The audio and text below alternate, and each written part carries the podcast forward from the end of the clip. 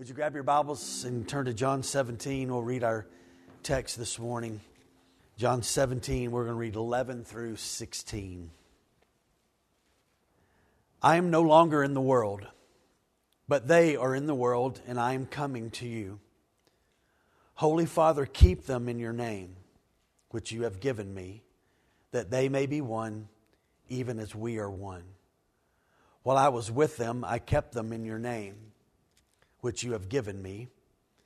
I have guarded them, and not one of them has been lost except the son of destruction, that the scripture might be fulfilled. But now I'm coming to you, and these things I speak in the world, that they may have my joy fulfilled in themselves. I've given them your word, and the world has hated them because they are not of the world, just as I am not of the world. I do not ask that you take them out of the world, but that you keep them from the evil one. They are not of the world, just as I am not of the world. So, this is the second part of this prayer of Jesus as he's praying for the 11, although there are great implications for us. Um, I've centered it around the same structure as last week. As Jesus is praying here, he speaks about um, the gifts that we are given as his followers. And as we are given these gifts, there are certain results, certain outcomes that become ours. And so we will talk about the gift. We've got four points today. We'll talk about the gift, and then we'll talk about the outcome and the result of um, that gift that we are given. A key theme that runs throughout this closing prayer is the security of our salvation.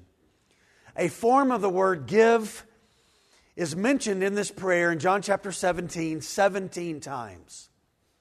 Seven times Jesus specifically says the words um, that the Father gives to the Son followers. And this idea of this gifting from the Father to the Son of believers or the church in regard to the 11 and then those who would believe through the testimony of the 11, it permeates John chapter 17. And so there is much aspect of the security of our salvation connected in this prayer. So I've been ministering now for 36 years. And it doesn't matter what language, what continent, what people group, wherever I have gone, there has been one predominant question that has risen above all the others. As a matter of fact, probably a few months ago, I, I we touched on uh, a number of things that we're going to touch on today. And even since then, I've had conversations with students and even adults wondering about is our salvation truly secure? Is there a way in which we can know this? And I've wondered about all these years about why this is the case. This has been a, again, no matter where I've gone and ministered in churches in different continents, different people groups, and different languages, why is this the case? Why this question? I think one of the reasons is this is that deep inside of us, a lot of times we have a deep insecurity that comes from our sinful nature. We know we mess up. We know that we um, can drift in our mind at times, and we, um, we know the sinful nature that is in us. And I think the enemy uses that. Sometimes we really doubt our value, we doubt our purpose, we doubt our worth. Um, we're looking for a place in this world to fit in, and we're wondering about that. And so we can really doubt. And that doubt can kind of creep in in regard to our salvation. I think a second reason why many Christians doubt the security of salvation is that there is deep destruction that has been done by the enemy to lie to us and to manipulate us. And so he knows how destructive it is that if we were to doubt that God can't keep us, what that does to us. If we were real honest this morning, and we should always be honest, we know we can't keep our salvation. We can't keep it in a day, sometimes multiple times during the day. How would we ever know if we've done enough and we're in or we're out? And so we need someone bigger than us. We need assurances from the scripture to know that there is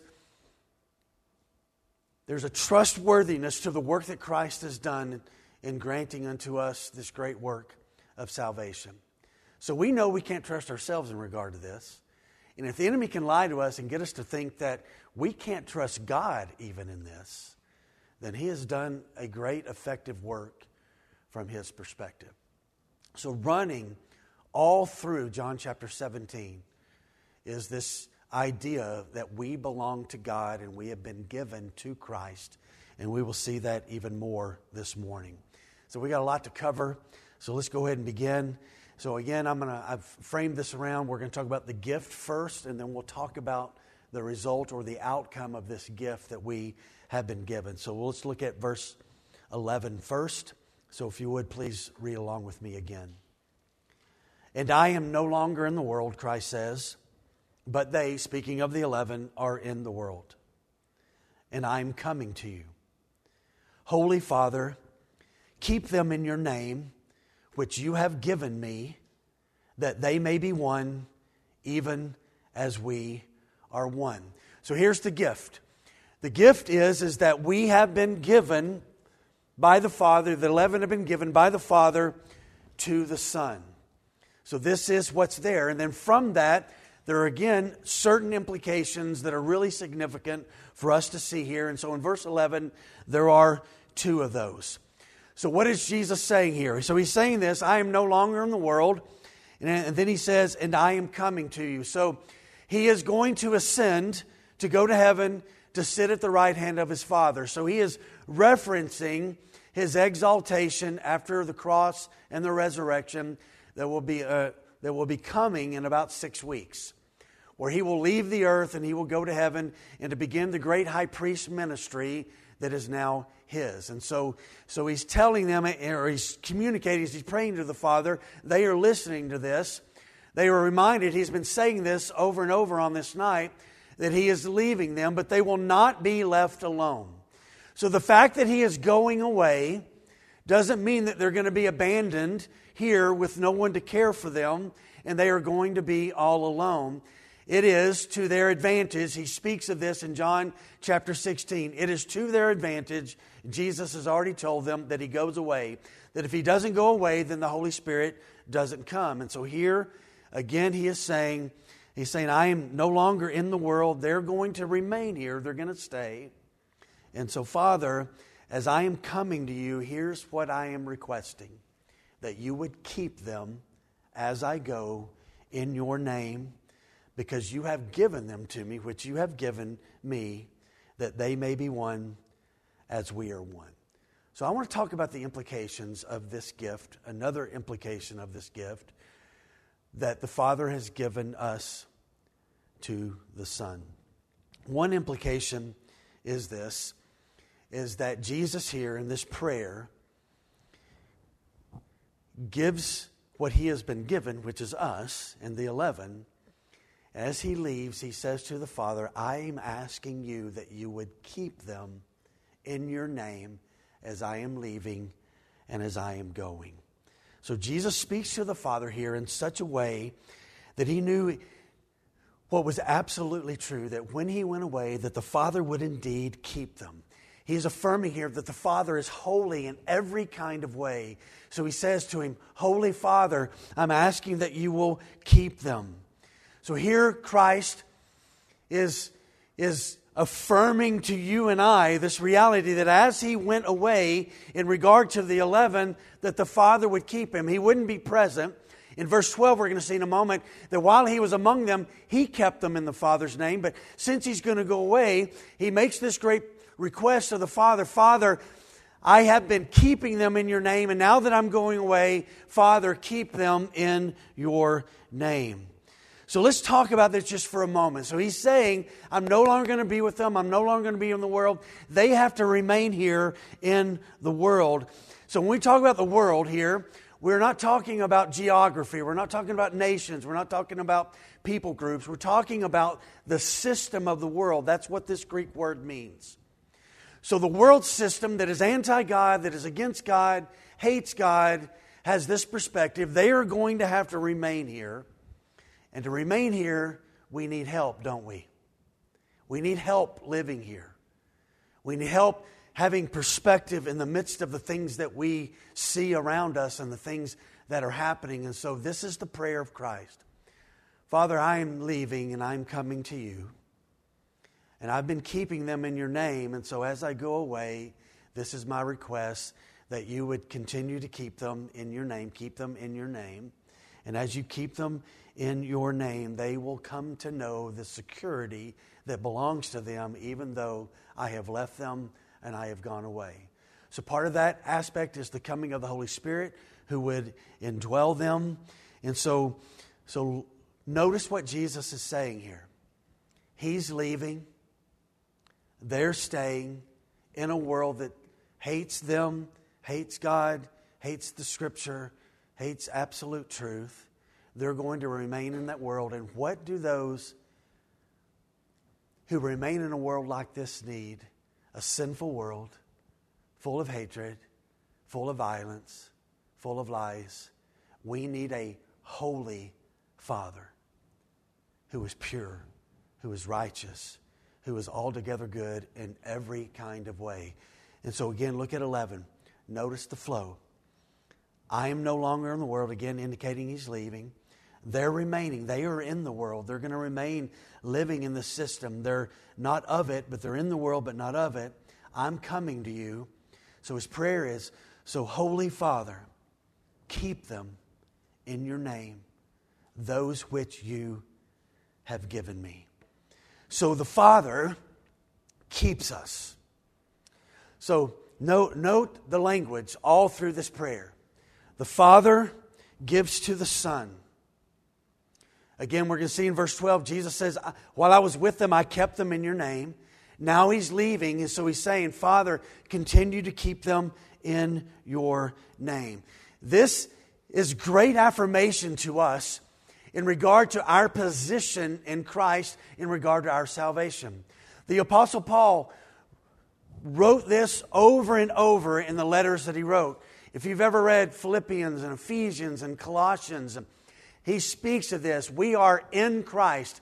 And he speaks of it over and over. We are in him. We are in him. We are in Christ. So we are, we are in God. This reality comes to those who have salvation. We are in God.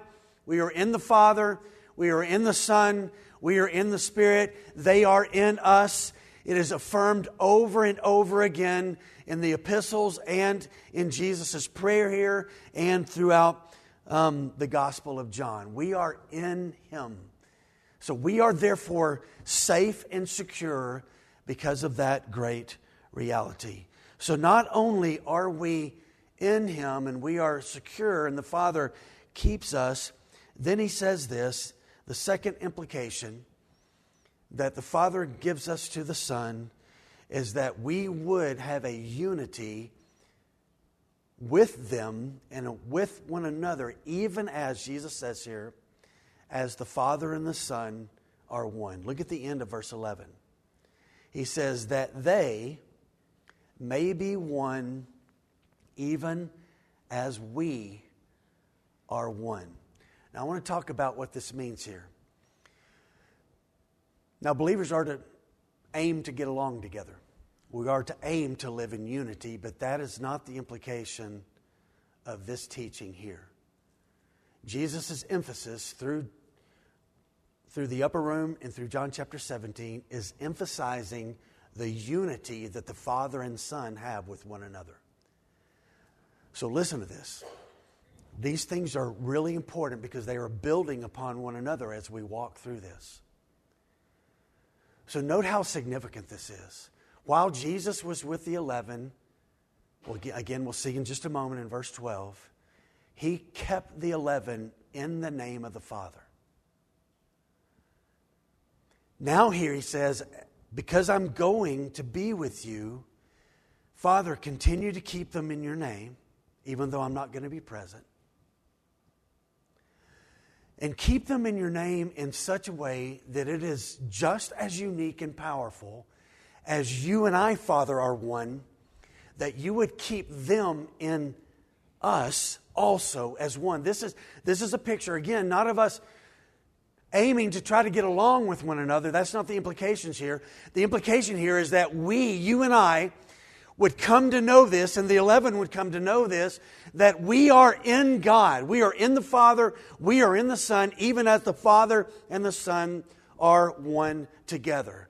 Again, the implication is we have great security in regard to our salvation that has come to us. The Father gives believers to Jesus. Jesus keeps us, He doesn't cast us out as John 6 speaks about. That those whom the Father draws, they come to Jesus.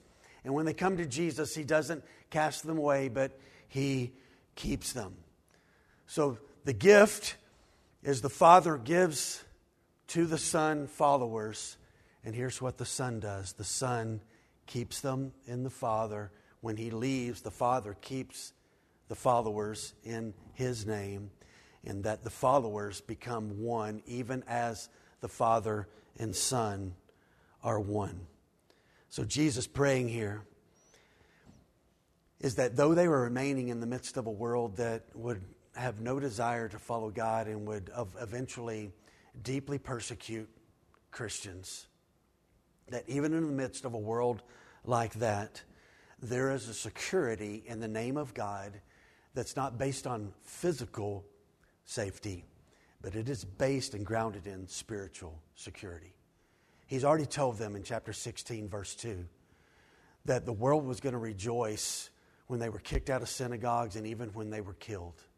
So, again, he's not talking about here physical safety. He is talking about the incredible reality of the security of our salvation. So the Father gave the 11 to Jesus. The implication of that reality is that the Father would keep them in His name and that the fathers will have a unity, even as the Father and the Son have unity. Let's look at the second gift. Look at verse 12 now. So while I was with them, I kept them in your name.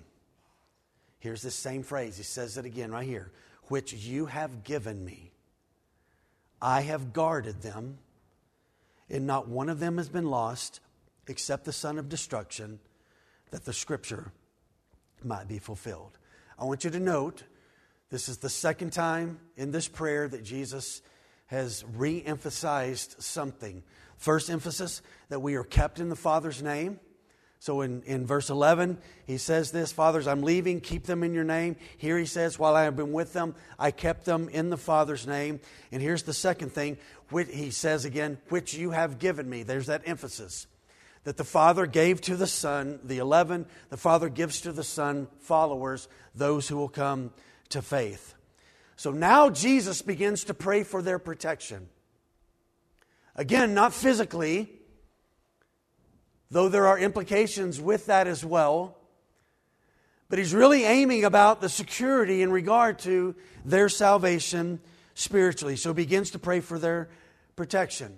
So living in a world as ours, living in a world in which the 11 lived in, the depth of depravity, the hatred that, would, that they would face in the world, you and I live in a spiritual war zone everywhere, regardless of culture. We live in a war zone. And it takes on different aspects of things. And so, what we need in the midst of that is to know that we are secure, that there's a confidence that we can have. So, as we have said last week and this week, there is, there is a reality that Jesus affirms seven times in, the, in John chapter 17 that we are a gift from the Father to the Son. And so now Jesus says, as the Father keeps you, I keep you, and I'm giving you to the Father. And, and, eventually He will do that. He will give the church back to the Father as this great love gift. And so let's talk about the outcome of what He says here again that the Father gives the 11 to Jesus. And again, the implication is that as well is that the Father gives you and I, who have salvation, to the Son. So, what is the outcome? So, He says there, while I was with them, so Jesus' presence, when he was with them, kept them in the Father's name. I need you to hear this. We don't keep ourselves in the kingdom, God keeps us in the kingdom. So I want to repeat it again. Jesus' presence while he was with them kept them in the Father's name. When he left, the Father kept them in the Father's name. We don't do that. The church doesn't have that power. God keeps his people in his name. So, as he was with them, notice the implication of this reality. He kept them in a very special place. He didn't put them in a Tupperware box. He didn't put them in the trunk. They didn't have cars back then. Didn't put them in the trunk of a car. Didn't put them in a bag. Didn't put them in a wineskin. He put them in the Father's name. And the implications of that are astounding this morning. That though we are in this room this morning at 6374 County Road 161, that's where we physically are. Spiritually, we are in God Himself. God is in us. We are in Christ. Where's Christ? Christ is seated at the right hand of the Father. So spiritually, we are secure. Why? Because we are in God. We have been given by the Father to the Son, kept in the very name of Jesus. We were not, we're not in a box, we're not in a stable, we're not in a bank. He put us, He put believers in the safest place that Jesus could put believers in the glorious name of the Father. And in His infinite wisdom, He put believers in the name of the Father. Now, I want you to go back to John chapter 10 for a moment, and I want to remind us this is not a new teaching from Jesus. This is an affirmation of what Jesus has already been teaching that the 11 have heard. So in John chapter 10, verse 28 and 29.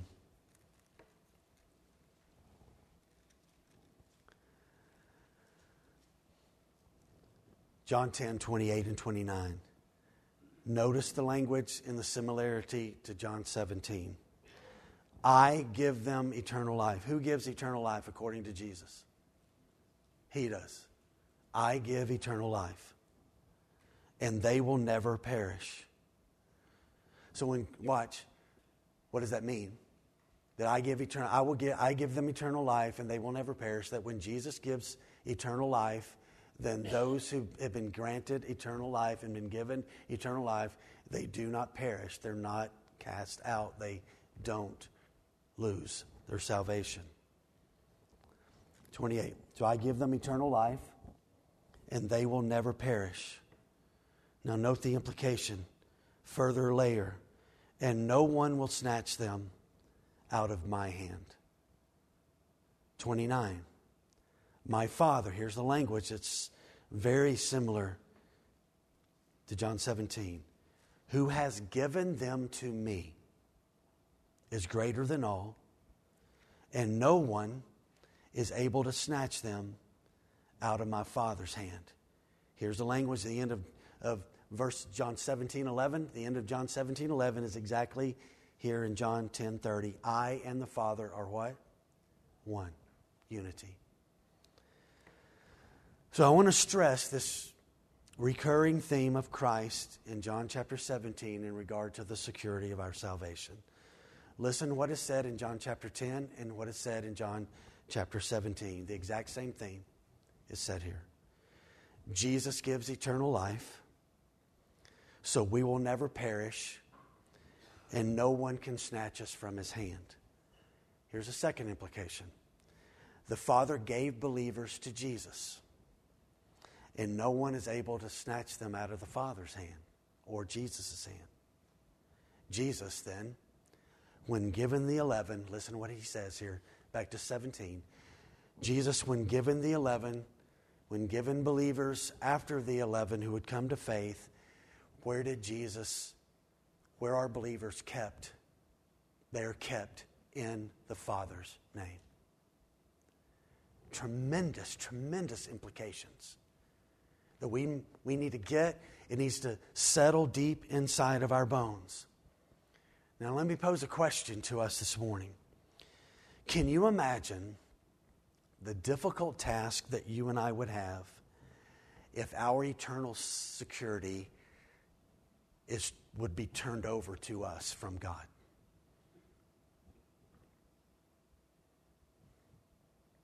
Hopeless. I couldn't keep it today. I might not be able to keep it even as I preach the Word of God. Why? God has raised me to life, but I'm a sinner. I can have prideful thoughts even as I preach. We are tainted with brokenness, even though we have been redeemed, gloriously redeemed by the Lord. So, if God's not going to turn, if God's not going to, by His great power, raise us to life, He does the work, and then now He's going to say, but the rest of it, it's all up to you to keep it. I'll begin it, but you have to keep it. If that was the case, we are in deep trouble. And also, why did he say all of these other things that he is the one who is doing the keeping? That's the emphasis there. He is doing the keeping, not us. Now, we are to work out our salvation. That's really important. And when we come to know Christ, we should live aim to live holy lives, God honoring lives, we should never want to live in such a way that would dishonor Him. We should live in, in, in light of this incredible reality that He has rescued us and that He is keeping us. So, if the responsibility rests with us as to whether we're in the kingdom, in the family, in His hand, not in His hand, in or out, how would we ever truly know based on us? We wouldn't be able to know. So, therefore, we need someone stronger, someone mightier, someone who made salvation happen through his work on the cross. And that's Jesus.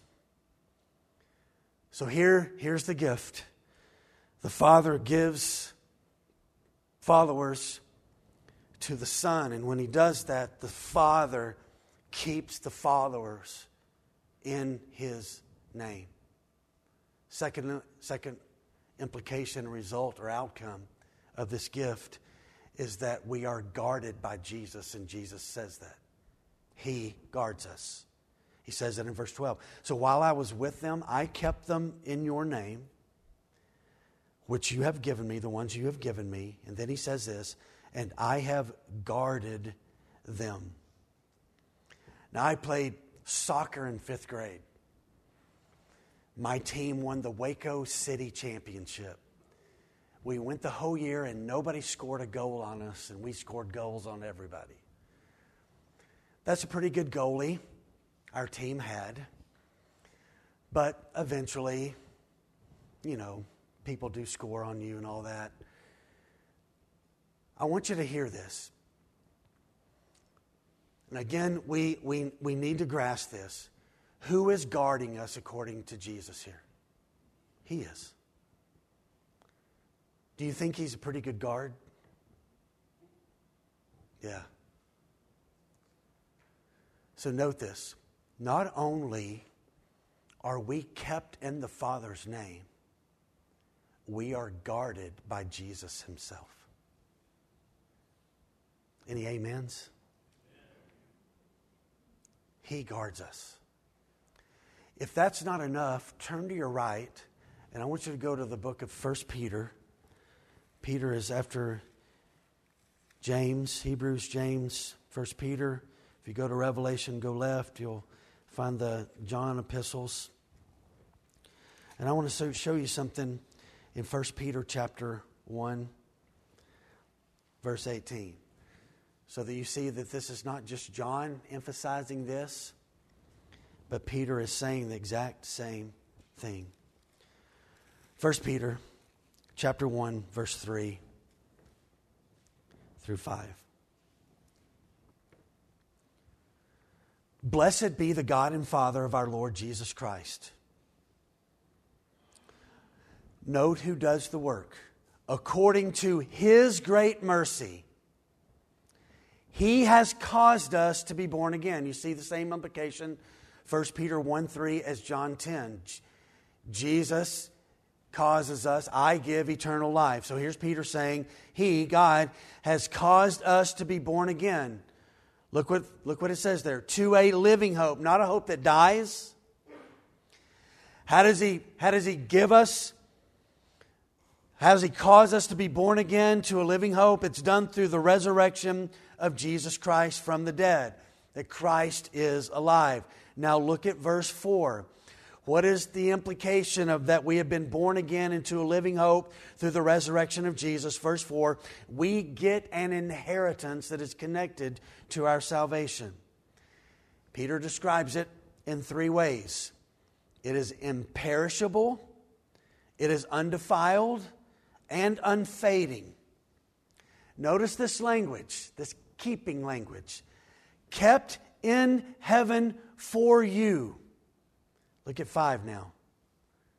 Wow, look at the first part of five. So, this inheritance, it is imperishable, it is undefiled and unfading, kept in heaven for you, is also by God's power being what? Guarded. It is being guarded through faith for a salvation ready to be revealed in the last time. So, look up here. Here, what is Peter saying? God causes us to be born again. Jesus said that in John 10 I give eternal life. What kind of life is this? It is a life that's born into a living hope, not a dead hope. And it's such a living kind of hope because it's grounded in the resurrection of the Lord Himself. That He has conquered death, He has conquered the grave. So it's living. And it is to an inheritance that has three aspects to it it is imperishable. It watch. What does the word imperishable mean? We have we have forks and knives and vases and pictures and carpets. They fade, do they not? Just let them have some sun for a while. Let it be exposed to certain things. We have a salvation that Peter says that is imperishable. It lasts. Secondly, it is undefiled, the salvation. It is not touched by sin, it's not tainted by sin. And then Peter says it is unfading.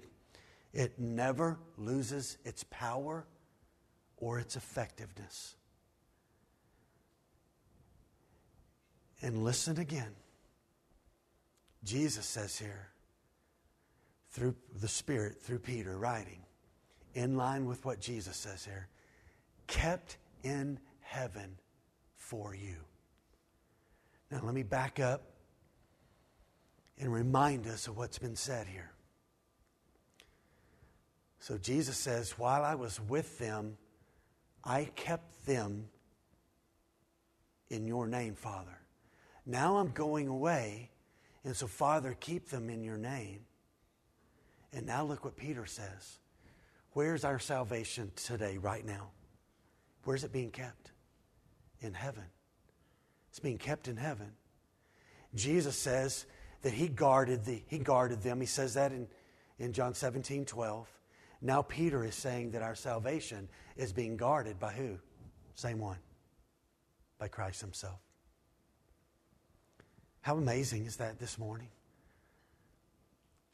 And I, I hope that just settles in us that God is guarding our salvation. He didn't save us and say, okay, good luck with this. Try and keep it. Try and keep it safe. Try and keep it from unfading. Try and keep it undefiled. That one's clearly an indication that we cannot keep it. We would defile it.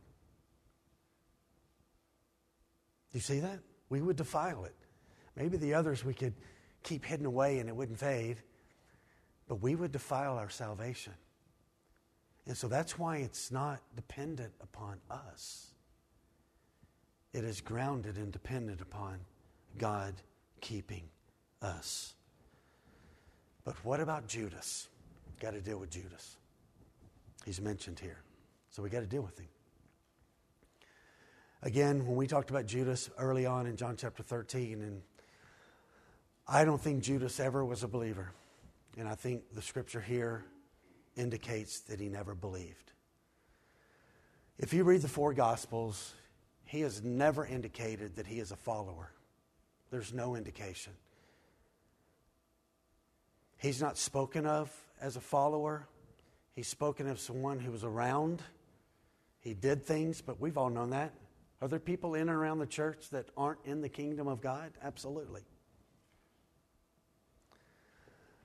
So when, when the scripture says here that I have guarded them, and notice what Jesus says here, and not one of them has been lost. None of them.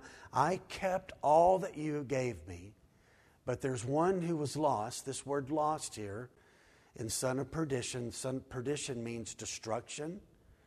And literally in the Greek, this means this the perishing one perished. The one who was going to perish, the one who, who didn't believe, he, he perished. That's what the meaning of this is. Judas didn't believe, he never believed. And he died in a sin, separated from Christ. So when Jesus says, Not one of them you gave me has been lost, he kept and guarded every one that the Father gave to him. But there was one who was already lost, and he remained lost. Listen to what the scripture says about him to give affirmation of what I've been saying here. In John chapter 6, if you remember, Jesus gives the message you must drink of my blood, eat of my flesh. A bunch of people had been following. They walked away. He turned to the 12 and said, Do y'all want to leave as well? And Peter says, Lord, where would we go? You're the one who has the words of eternal life, and we believe that you are the Holy One of God. And then you get to chapter 6, verse 70 and 71, and Jesus already in John chapter 6, right there, he calls, he doesn't call him out by name, but he says, One of you is a devil. If Judas was a believer, would Jesus have called him a devil? No. So he wasn't believing then. He was not in even in John chapter 6. In John 13, 11, Jesus says, You are clean, but not all of you. One of them was not clean. And we knew who that was. John 13, 18 through 19 is the one who that Jesus dipped the morsel. If you remember, he dipped the bread in the morsel and gave it to him. That was a fulfillment of Psalm 41 9. Judas is the fulfillment of Psalm 41 9, that he's the one who would betray. In John 13, 27, this is a key one to indicate that Judas was not a follower, but Satan entered his body. He entered his body. And so, if Judas ever was in the hand of Christ and he was in the hand of the Father and he was kept in the Father's name, then how did he get out if Jesus says no one can snatch? And I think it's really clear that he was never in. He never believed. He could speak the language, but he never believed. He has never called a child of God in any of the Gospels. He's just not seen that way. And so, to all whom the Father gives to the Son, the Son keeps, and the Father keeps. So, if no one means no one, including us, is able to snatch them out of the Father's hand or Jesus' hand. And if Jesus as well was at some point in time kept in the Father's name, then how in the world did he get out? And I think the indication there is that he was never in. He didn't believe. So we are kept in the Father's name. Our salvation is kept in heaven guarded by Christ. Christ guarded them, Christ guards us. There is a security that is there. Jesus does not ever fail in keeping us in the Father's name and guarding us. And the implications that if He cannot keep us in the Father's name and guard the ones the Father gave Him, the implication from that, then there is absolutely nothing secure in the world. Nothing. Nothing can be secure if He cannot keep us. And I have good news this morning. He can. He can keep us. Let's look at the third gift. This is a big one the gift of Christ leaving. And the Spirit's coming. And the outcome of this. Look at verse 13. He's saying again, but now I am coming to you. He's already said that in verse 11. And these things I speak in the world, that they may have my joy fulfilled in themselves. Go back just for a second in 1627 of John. I want you to see it with your own eyes. John 16, 27. Or 16, 7, sorry, 16, 7. Nevertheless, I tell you the truth. It is to your advantage that I go away. For if I do not go away, the Helper will not come to you. But if I go, I will send him to you. So here's the gift. It was hard for the 11 to wrap their mind around it. He's leaving them and they're going to have to stay. But here Jesus says, Listen, men, this is good for you. This is to your advantage that I go away. For if I don't go away, the Spirit won't come and indwell you. And the Spirit is a deposit guaranteeing our inheritance. He's the seal um, completing and, and, and keeping us as well, the Spirit's work in this. And so, so the gift is Christ leaving meant the Spirit would come.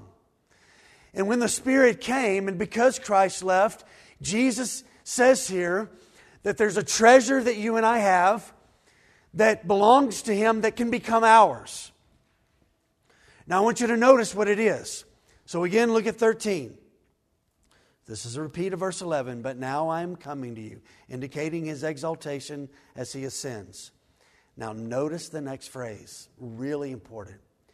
And these things I speak in the world that they may have my joy fulfilled in themselves. So I want you to hear what Jesus is praying here. He uses that phrase world again, again, not talking about geography, but talking about the world system that is anti God. If you miss this, you've missed the heart of every sermon that I've ever preached that you've heard.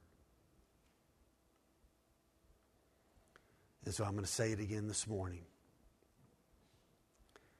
Listen to what Jesus says here in the midst of the world that is anti the words of God, anti the people of God, anti God.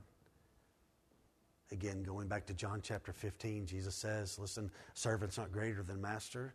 If they persecuted me, they will persecute you. Look what he says here. I have given you words, I've spoken words in the midst of a world that hates me and hates my words. And if you will stand in my words, this is what will happen. You will have my joy.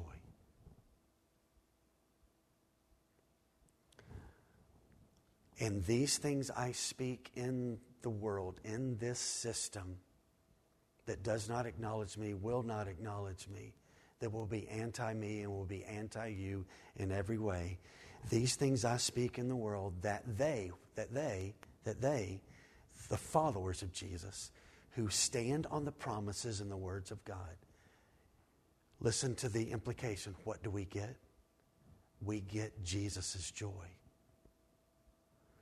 Could the reason be, and I'll just use me as an example, why I am not as joyful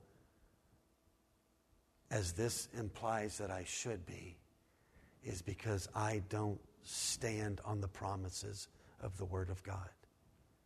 Because either, again, this is true or it's not true. Is it true? Yes.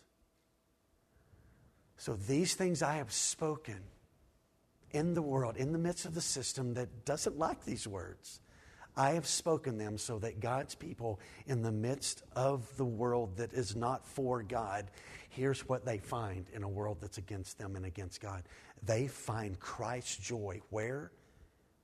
Where does it say it is? Fulfilled where? In themselves. And I think joy doesn't mean that we're running around shouting and whatever the case may be, can mean that. I think joy just is one of those things that rest in something that Paul learned contentedness. We love to quote Philippians 4:13. We love to put it on coffee mugs. We like to put it on the back of a car. We fail Philippians 4:13 to not include Philippians 4:10 through 12 with it. So let me remind us what that says. Paul's in a prison cell writing these words. Philippians 4:11 Not that I'm speaking of being in need, for I have learned in whatever situation I am to be content. I know how to be brought low. I know how to abound. In any and every circumstance, listen to what Paul says. I have learned the secret. You want to learn the secret? Listen to what Paul says. I have learned the secret of when I have plenty or when I'm really, really hungry. When I have abundance and when I have a need, here's the secret I can do all things through Christ. Christ who strengthens me. Not I strengthen me, but I can, I can handle when things are falling apart because there's a contentedness that's there to know this that the world offers me nothing and Christ offers me everything. So if you and I want real joy, real joy, Christ's joy, these things I have spoken in the world so that my so that they may have my joy fulfilled in themselves. Real joy people, real people who know joy, they are the ones who come to embrace the words of God, stand on the promises of God that Jesus spoke while he was here and that have come to us in the scripture. And when we stand there, our joy, Jesus is saying, is let me just back up. It's really hard here at times, isn't it, living here? Is it not hard? Sickness, heartache, loss of job. Feel sorry for all you who have a diesel car truck now. You're well up over $5 a gallon to fill up. So there's pain at the pump, and there's pain. I mean, deep pain. It's devastating pain. And I want you to know what Jesus, notice what Jesus is saying here. He is saying that our joy is not going to be connected to all that is going on around us. That there is a way to have a joy that is grounded in His Word. Look with me just a second. You're right there in 17. Go to the end of chapter 16. One of the greatest things ever said. John 16, 33. Same phrase. I have said these things to you, that in me you have peace. Let me tell you what you're going to have in the world. Here's over here. In the world, you will have tribulation. We talked this about several weeks ago. This word tribulation means ever increasing pressure. That's what it means. Just continued pressure upon God's people. In the world, this is what you're going to have. In the world system, as a Christ follower, you're going to have increasing tribulation, but you take heart. I have overcome the world. I have overcome the world. So the gift of Christ leaving was that he spoke in the world to the followers of Jesus. They have now come to us, and if we will stand on those promises, the world can crumble. I've seen it online. You may have as well that in Ukraine right now there are Christians who have lost everything and they are worshiping Jesus today. Why? Because they don't look around and think, this is it for me, this is it for me. They have an eternal security that goes so far beyond this life here. And it is fulfilled inside of us. So let's close with this one. Let's read 14 through 16 again and just make a couple of comments here. Look at 14. Here's the same phrase given, given. It's just given, it given. It's just there all through this prayer. I have given them your word. And the world has hated them because they are not of the world, just as I am not of the world. So look what he prays in verse 15. I do not ask that you take them out of the world, but that you keep them from the evil one. They are not of the world, just as I am not of the world. That verse 16 is an indication of salvation. They're like Christ. Christ was not of the world. Believers, followers of Jesus, are not of the world because of our connection to Him. So here's the gift. And then we'll talk about the implication. The gift is the Word of God, that He's given us His Word. Again, it goes back to the previous verse in verse 13. I've spoken these things to them in the world so that they would have joy, my joy, fulfilled in themselves. So the great gift is God's Word. I want you to notice it's Word, not words. The implication here from Christ is He's given them a teaching, a set of teaching, and the Spirit would bring this about. It's come to us, Old Testament, New Testament. The Word. Jesus said in Matthew 4 4, Man shall not live by bread alone, but by every word that proceeds or comes from the mouth of God. There was never a time where Jesus stopped endorsing the sacred scriptures as the most key thing for us to know and to know who God is. Jesus himself never spoke outside of his Father's words. He always spoke fully in line with Scripture, and he never encourages us to look anywhere else but in the Scripture. So they were a gift to Jesus from the Father. In Jesus' gift to the eleven, as he gave them the words of the Father, he grants us the words of God. They have come to us. And so, therefore, the importance of God's word is absolutely important. And so, I don't know what these churches are doing. I don't know what ministries are doing. I don't know what some teachers within the evangelical world are doing who don't emphasize that the absolute highest thing that we do is to teach the truth. For that gives us and grants unto us a knowledge of God and a security of God uh, um, in our relationship with God. And so, Jesus says, I have given them your word. And because I have done that, the world hates them because they are not of the world, just as I am not of the world. And note, I want you to notice there, he says that twice. They are not of the world, as I am not of the world. And then in 16, he says it in 14, and he says it in 16. They are not of the world, just as I am not of the world. I, I have confidence today, not because of anything in me, I have confidence today because Jesus stated that. I'm not of the world. Why? Because He's done something. He's done something. So in verse 13, the words give us joy in the world. Verse 14, the words of Jesus separate us from the world. They become an identifying mark of us, and the world will hate us because we're not of it. And then in verse 15, the word aids us by keeping us from the evil one.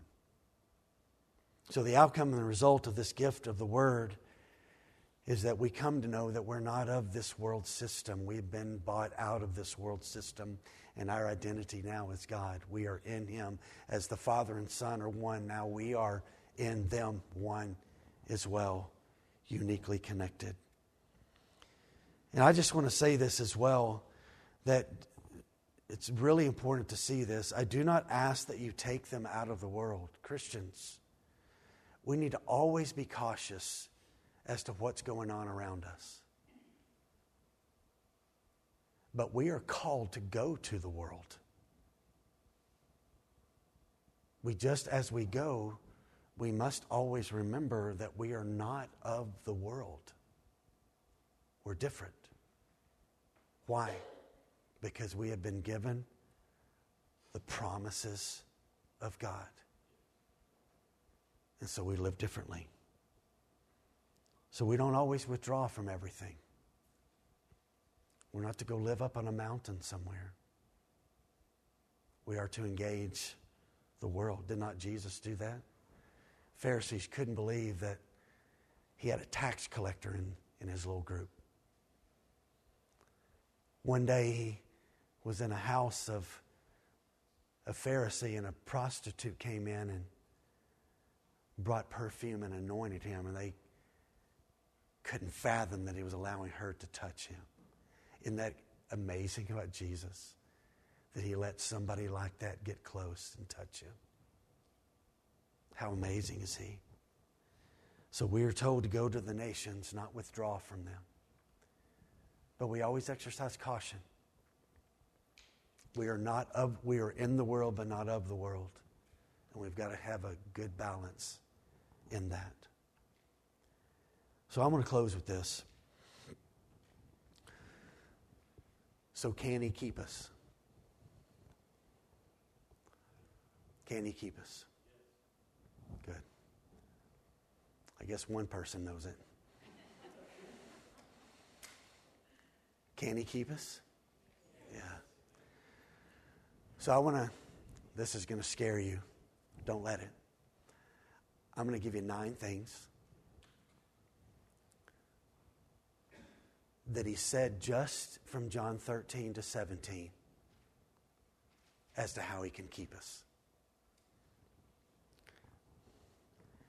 The Father gives us to Jesus. That's said seven times in John 17.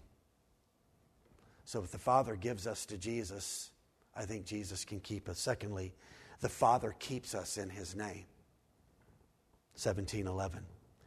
Jesus keeps us in the Father's name, 1712. Jesus guards us, 1712. Here's number five.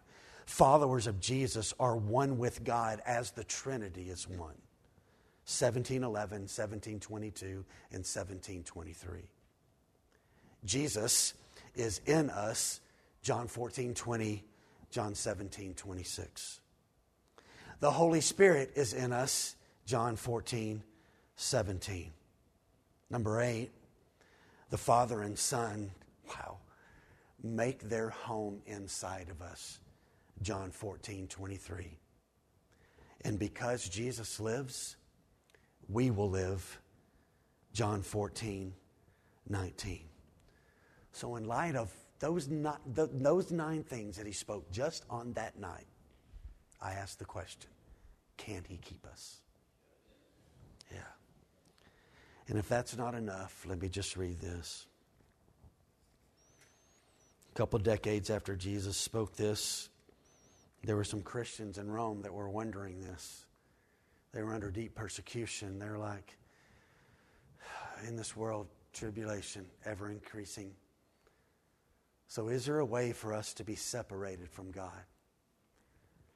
So, Paul wrote to them and he said this to them Who shall separate us from the love of Christ? Can tribulation? What about distress? What about persecution? What if famine comes? What if nakedness? What about danger? What if the sword? As it is written, For your sake we are being killed all the day long. We are regarded as sheep to be slaughtered. Take comfort, church. Listen to these words. No, in all these things we are more than conquerors through Him who loved us, not because of us. Now, listen to what Paul says. For I am confident, I am certain of this thing that neither death nor even life, not even angels, not even rulers, not even Putin, not even China's dictator, not anybody, not rulers, nor things today, present, nor things that are even going to come in the future that haven't even been invented yet, nor powers there's not a height. There's not a depth. There's not anything else in all of creation. There's not something in some far distant galaxy that we don't even know about. There is nothing or anything else in all creation will be able to separate us from the love of God. In, listen, in Christ Jesus, our Lord. So I'm going to ask it one last time. So, can He keep us? Absolutely. See, this should free us to not have to try to measure, am I doing enough? It should free us to say this no, I'm free to live for His name. Not burdened, but free. The goodness of God is astounding. This is His prayer. For the 11, initially, the implications also are for us. What a God and what goodness that's been granted to us. Let's pray.